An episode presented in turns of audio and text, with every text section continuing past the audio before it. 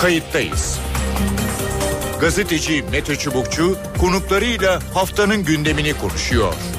Tarihi yaşarken olaylara kayıtsız kalmayın.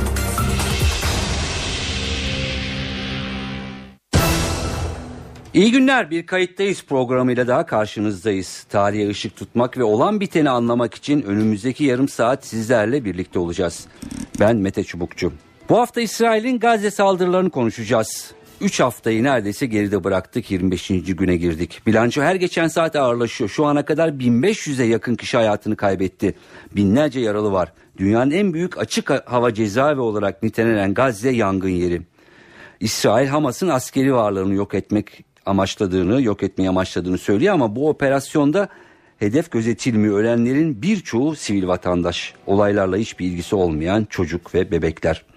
Akan karın durması için Batı geç de olsa Tel Aviv'i ikna etti ya da e, etti gibi oldu. Üç gün sürecek bir ateşkes başlamıştı. Hatta buna destek de geldi. Ancak malum burası Orta Doğu her şey kaygan, kırılgan, dengeler hassas. Tek bir kurşunla bile her şey yeniden başa dönebiliyor ve öyle de oldu. Gazze'den yine can kaybı haberleri geldi. Ateşkes başladıktan iki saat sonra İsrail tarafından ihlal edildi. Bir İsrail tankı Gazze'nin güneyinde Refah'a yakın bölgede askerlerine yönelik tehdit gerekçesiyle ateş açtı. Gazze'de Filistinli yetkililer saldırıda 50 kişinin öldüğünü duyurdu.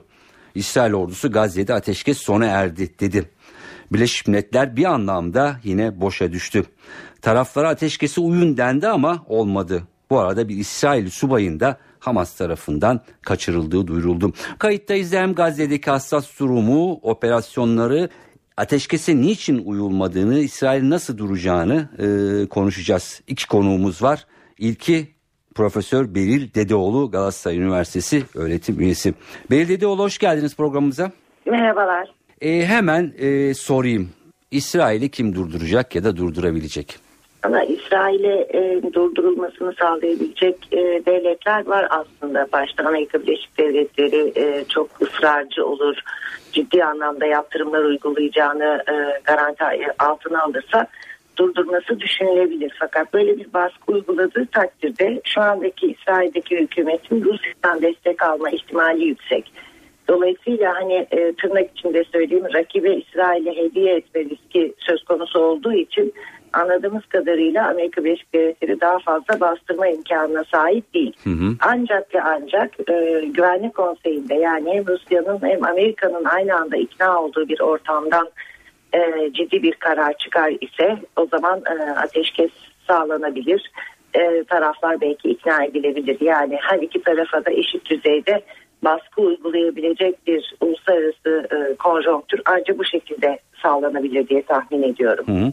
İhlal edildi hemen e, birkaç saat sonra. E, aslında dün işte BM Genel Sekreteri Ban Ki-moon ve John Kerry Amerikan Dışişleri Bakanı 3 günlük insan ateşkes konusunda açıklamışlardı. Ama buna rağmen buna uyulmadı. Yani demek ki bir kararlılık mı yok? Nedir bu? Yok yani ateşkese uyma koşulları söz konusu değil. Yani bu çatışmaların daha da savaş demek daha doğru olur herhalde. Bu savaşın başlangıç noktasını hatırlarsak Filistin'le İsrail'i masaya oturtmanın arifesinde olan bir dönemde. Ve El Fetih'le Hamas'ın da e, ortaklık pozisyonunun biraz garanti altına alındığı bir dönemde. Dolayısıyla bu saldırılar tam da barış sürecini sabote etmeye yönelikti. Hı hı. Bu yüzden ben bir üç günlük ateşkesin e, pek uyulabilecek bir durum olduğu kana, kanaatinde değilim. Çünkü bu üç günlük ateşkes ardından e, yeniden savaş başlamaması için bir takım pazarlıklar yapılacak. Benim gördüğüm kadarıyla İsrail o pazarlıkların içine girmek istemiyor. Hı hı hı. Bu yüzden de yani Hamas da girmek istediği kanaatinde değilim e, mağdur durumda olmasına rağmen.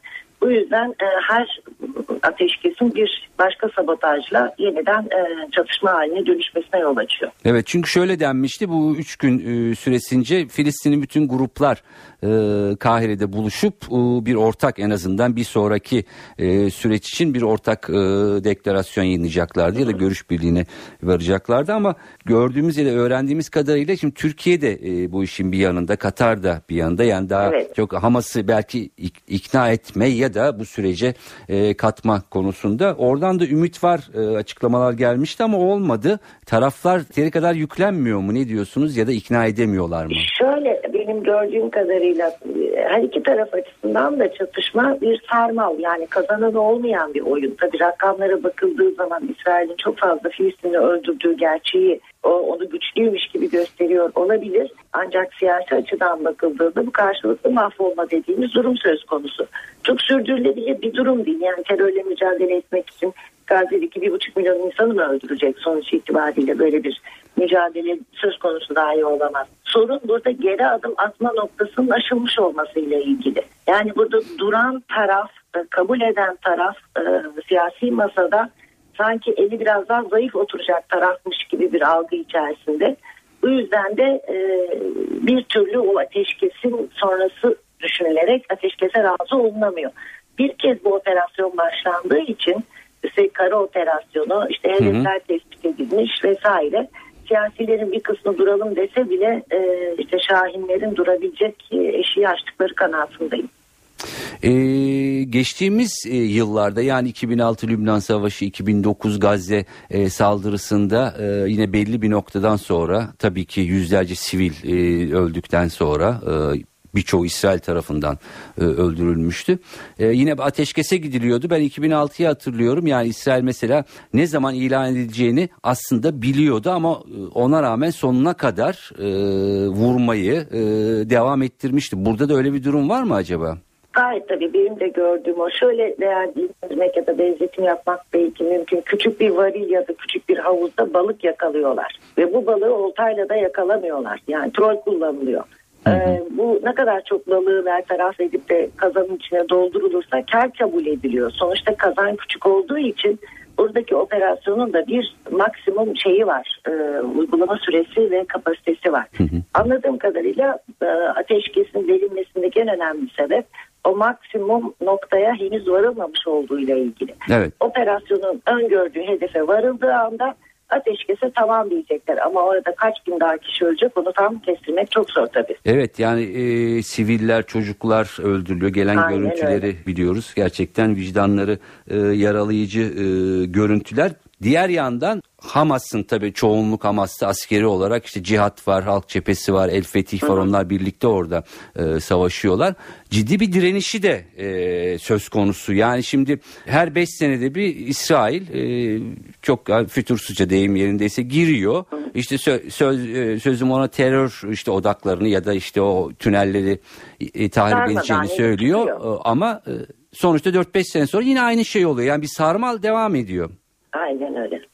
Peki ee, e, şöyle bakmak buyurun. lazım belki yani burada da bu tür saldırılara uğrayacağını bilen insanlar var. Etrafı çevrilmiş küçük bir alan. E, kuş uçmaz kervan geçemez İsrail izni olmadan.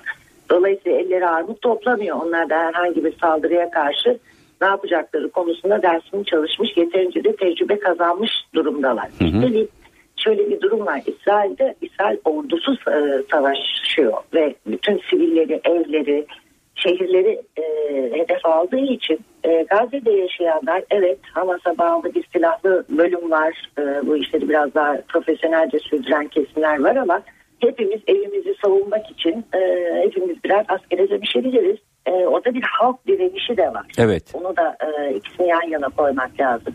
E şimdi halk direnişi olan yere bombalar atıldığında sivillerin ölmesi kaçınılmaz. Bu yüzden de aslında İsrail'in ne kazandığını da sormak gerekiyor. Yani iki ordu savaşıyor olsa soracağız yani bu ordu bu yardımları nereden alıyor, nasıl bu kadar dirençli davranabiliyor diye. Ama halklar söz konusu olduğu zaman dayanışma e, şeyi daha yüksek, direnci çok daha yüksek ve bunun bertaraf edilmesinin de imkanı yok. Ne kadar çok insan öldürürseniz o kadar karşınızda büyüyen bir nefret ve kin e, ekibi kuruluyor. Yani saflar sıkılaşıyor. Mesela evet. ile Hamas'ınki sıkılaşıyor. Diğer grupların Hamas'la olan ilişkilerin daha birbirine yapışık hale geliyor. Yani karşı tarafta bir blok oluşturulmuş oluyor. Bu yüzden de bunun delinmesi, e, bertaraf edilmesinin giderek zor olduğu kanaatindeyim. Evet, e, rakamlara baktığımızda tabii ki e, çok orantısız e, ancak e, İsrail'in kayıp, kayıpları da e, giderek artıyor. İşte en son gelen haber bir subayın da e, kaçırıldığı. E, sonuç olarak e, Hamas ya da e, orada işte direnen e, örgütler e, İsrail'e de çok küçük olanaklarıyla da olsa bir şekilde karşı koyuyor. Bir de tabii bu atılan füzeler onları durduruyorlar İsrailler ama psikolojik etki de yaratıyor. Ne dersiniz? Şimdi şöyle iki tane psikolojik etki var. Birincisi atılan füzeler böyle çok büyük caydırıcı ve zarar verici nitelikte değiller. Ama bir direnişin, bir e, çabanın, bir püskürtme e, yüreklendirmesinin simgesi. Öte taraftan benim dışarıdan gözlemlediğim kadarıyla e, öldürülen her İsrail askerinin e, Filistinlerdeki değeri e, bir kişiden fazla. Evet. Yani sayının az oluyor olması onun yarattığı etkiyle karşılaştırılabilir bir durum değil. Hı hı. Ne yazık ki Filistinliler binlerle ifade edildiğinde bir etki yaratabiliyor.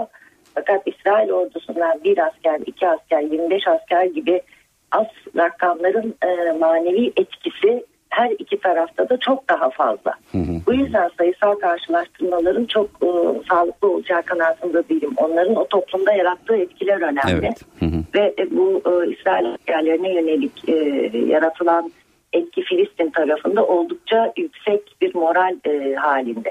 Evet yani rakamlarda e, bir anlamda adaletsiz. Son şunu soracağım. E, Türkiye e, tüm bu olan bitenin e, neresinde? Ne söylemek istersiniz?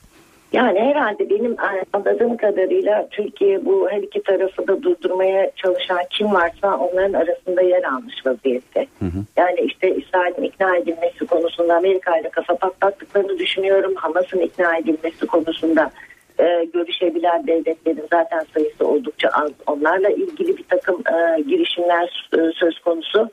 Muhtemelen her iki tarafa da verilebilecek olan garantilerle ilgili e, bir takım görüşmeler yapılıyor. E, ama bunun e, kamuoyuyla paylaşılması doğru değildir. Çünkü taraflar e, bir başkasının karşı tarafta ne konuştuğunu basından öğrenirse asla ateşkes ya da e, barış sürecini zorlayacak bir e, noktaya yeniden geri dönmez. Dönmez. Bu yüzden biraz üstü örtülü yürütülmesi doğası gereğidir. Ve bence Türkiye her iki taraf açısından da kim ne çaba veriyorsa onlarla bağlantı halinde. Halindedir. Peki. Çok teşekkür ediyorum Profesör. İyi programımıza katıldığınız için. Mersi teşekkürler. İkinci konuğumuz Semih İdis. Uzman, duayen, e, diplomasi muhabiri. Semih İdis, kayıttayız, hoş geldiniz. E, merhabalar, e, Mete Çubukçu ben, kayıttayız programındayız. İsrail'i, e, Gazze saldırısını e, konuşuyoruz ve daha neredeyse başlamadan e, biten ateşkesi. Ne dersiniz Semih İdis, e, Gazze'de İsrail'i kim durduracak? E, İsrail ateşkese e, niye uymuyor ya da taraflar mı uymuyor? Ne dersiniz? Taraflara uymuyor Mete. Sen de biliyorsun şu anda Gazze'de bir elbette bir trajedi var. Çok da kötü lanetliyoruz da İsrail'de bununla birlikte ama öyle bir durum var ki çok fazla aktör var ve herkesin hesabı farklı. Ee, bu aktörlerin içinde Mısır'da var, Amerika'da var, hatta Türkiye'de var. Bir de yani Filistin yönetiminin kendisi var ve e, onun için yani hesaplar farklı olunca bu iş uzayacak gibi geliyor. Yani bir tarafın önerisi öteki taraf tarafından kabul edilmiyor. Çünkü işin içinde e, bazı ülkeler var. Mesela geçen Evet. geçtiğimiz günlerde Türkiye ile Katar'ın önerileri pek kabul görmedi. Çünkü Türkiye ile Katar şu anda Mısır'la, e, Suudi Arabistan'la ve diğer ülkelerle bu e, Müslüman kardeşler ve Hamas konusunda ayrışıyor. Yani böyle bir ayrılmışlık var bölgede ve herkesin hesabı farklı. Amerika'nın hesabı farklı, İsrail'in hesabı farklı. Tabii bu arada Hamas'ın da bir hesabı var. Onu da e, unutmamak lazım. Hal böyle olunca olan maalesef oradaki insanlar oluyor. Hı hı. Ee, yani bir anlamda biraz da e, moda deyimiyle bir vekalet savaşı bu tarafa da kaydı mı acaba? gibi geliyor ama e, Suriye ve Irak'takinden farklı bir durum. Hatta e, bir hayli farklı. Çünkü buradaki e, hesapların içine İsrail kanalıyla dünya ve Amerika da girmiş oluyor Hı hı. tabii yani. Onun için yani e, buradaki proxy savaşın mahiyeti biraz farklı. Evet. Ee, ama sona erecektir yani muhakkak ki sona erecektir. Dediğin gibi hesaplar yani bir kısmı tutacak bir kısmı tutmayacak ama öyle bir e, durum var ki ortada hiç kimsenin hesabının istediği gibi tutması mümkün değil. Onun için maalesef bunun bedelini işte oradaki masum insanlar ödeyecek. Evet, e, onu e, soracağım. Yani şimdi e, hep şunu biliriz. Tabii ki orada bir eşitsiz savaş vardır. Ee, şu ana kadar binlerce sivil öldürülmüştür ve maalesef belki konuştuğumuz dakikada da öldürülmeye devam ediyor. Tank atışında 50 kişi çoğu sivil öldürüldü. Ee, yani bunun tabii herhangi bir gerekçesi olmaz ama bu sefer Batı daha da mesafeli. Amerika çok fazla baskı yapmıyor ya da yapamıyor. Ee, nedir e, bunun şey, gerekçesi? Yani İsrail elini bu kadar açan, bu kadar e, deyim yerindeyse belki fütursuzlaştıran durum e, nedir? Bölgedeki durumdan mı kaynaklanıyor?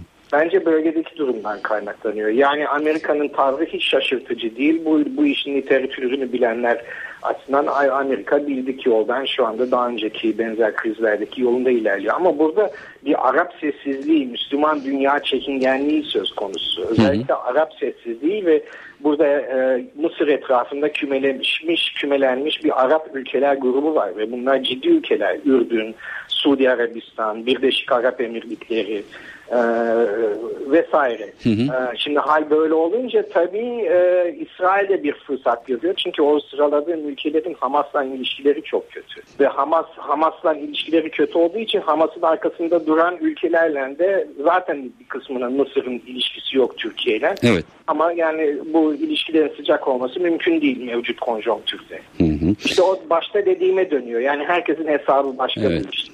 Yani biraz real politiğe de e, kurban gidiyor belki e, diyebiliriz. Peki e, bir yandan da Hamas ya da Gazze'deki örgütler e, çünkü birçok örgüt var e, direniyor. E, orantısız olsa bile ciddi e, İsrail'e zarar veriyor. Yani 60'a çıktı bugün bir subayı kaçırıldı işte füzeler atılıyor her ne kadar zarar vermese bile onlar önleniyor. Bir psikolojik etki de e, yaratıyor. Yani hani İsrail bir gerekçeyle saldırıyor ama onu zaten e, sonucuna ulaşamıyor. E, geride bir enkaz, e, öldürülen yüzlerce kişi kalıyor. E, böyle bir direnç de var. Ya bunu bir türlü kıramıyor. Kuşkusuz yani İsrail'in buradan bir şey kazanması mümkün değil yani. Sadece şu anda işte hani intikam duygularıyla e, özellikle o işte o üç çocuğun öldürülmesinden bu yana ama ondan sonra atılan füzeleri de iyi kullanarak Netanyahu hükümeti bu işi bir an evvel bitireyim, bu sefer bitireyim düşüncesinde. Bu sefer yeni tüneller ortaya çıktı, onların peşine düştü. Ama o da mümkün değil. Yani durumun öyle bir e, kimyası var ki hiç kimsenin istediğinin olması mümkün değil. Yani en de sonunda muhtemelen bizim hükümetin dediği de doğru çıkacak. Hamas'ın e, veya e, Hamas'ın İsrail'le birlikte bir araya gelmesi veya başkalarının istediği gibi e, Hamas'ın e, Filistin yönetimi yani Abbas'ın e, kanadı altında hı hı. bir ateşkesi yani yaramaz çocuk olarak arkada durarak uygulaması.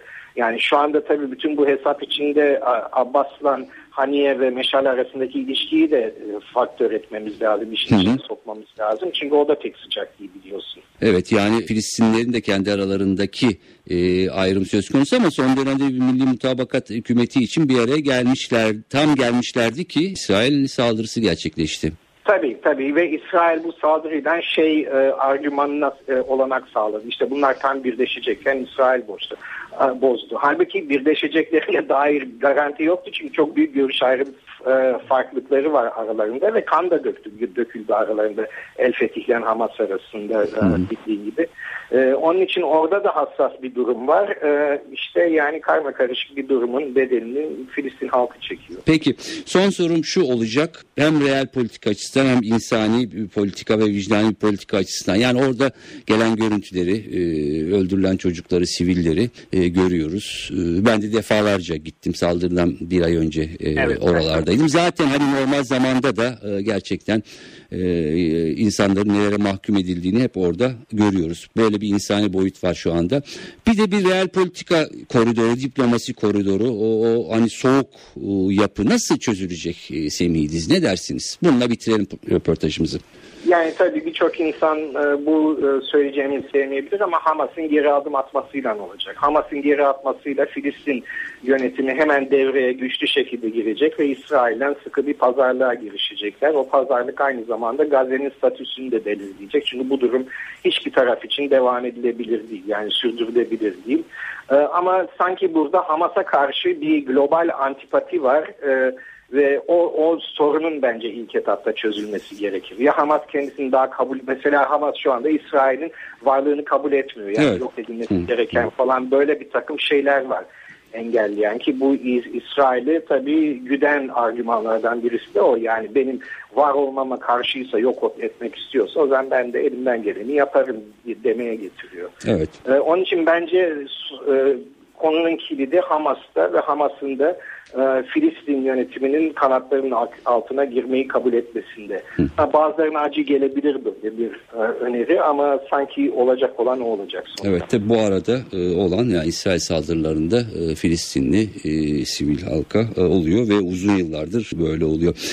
Semihidis e, son ve kısa şunu sorayım hemen e, oradan e, kapatalım. Bu vesileyle e, tabii ki insanların tepkiselliği, acıları e, gayet e, normal. Böyle Yahudi karşıtlığına e, varan bir takım açıklamalar sosyal medyada e, Türkiye'de yaşayan Yahudi vatandaşlara yönelik bir takım e, söylemler de e, geliştiriliyor. Bu konuda ne dersiniz, ne demek istersiniz?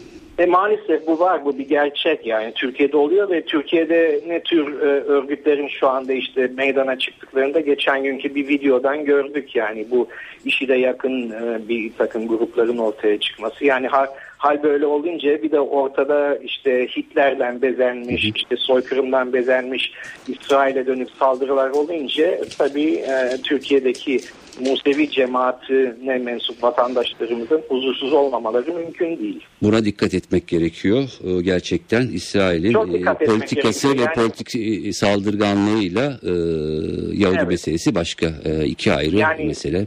Evet tek bir tek bir söz söyleyeyim bu konuda. Sayın Başbakan İslamofobiyle e, antisemitizmi eşdeğer tutuyorsa o zaman her ikisine de eşit şekilde kınaması ve bir tarafı besleme yani dolaylı da olsa beslememesi gerektiğine inanıyorum. Evet bu konuya e, dikkat etmek e, gerekiyor. E, hemen herkesin söylemlerine. Semih çok teşekkür ediyorum programımıza katıldığınız için. Evet efendim bu kayıttayız programında e, Gazze meselesi, at kırılgan ateşkesi, İsrail'i niçin durdurulamadığını, bölgedeki real politik, e, biraz insani ve vicdani konulardan uzak real politiğin ne olduğunu iki konukla konuşmaya çalıştık. E, umarız e, Gazze saldırısı bir an önce sona erer, e, sivillerin ölümü e, sona erer ve o görüntüler e, yavaş yavaş e, kesilir. Zaten hali hazırda Gazze halkı öncesiyle sonrasıyla yıllardır abluka baskı altında yaşayan e, Filistin halkından e, oluşuyor. Evet kayıttayız programına bu hafta da burada son, sona e, erdiriyoruz. Editörümüz Sevan Kazancı ben Mete Çubukçu başka bir programda tekrar buluşmak üzere hoşçakalın. Kayıttayız. Gazeteci Mete Çubukçu konuklarıyla haftanın gündemini konuşuyor. Tarihi yaşarken olaylara kayıtsız kalmayın.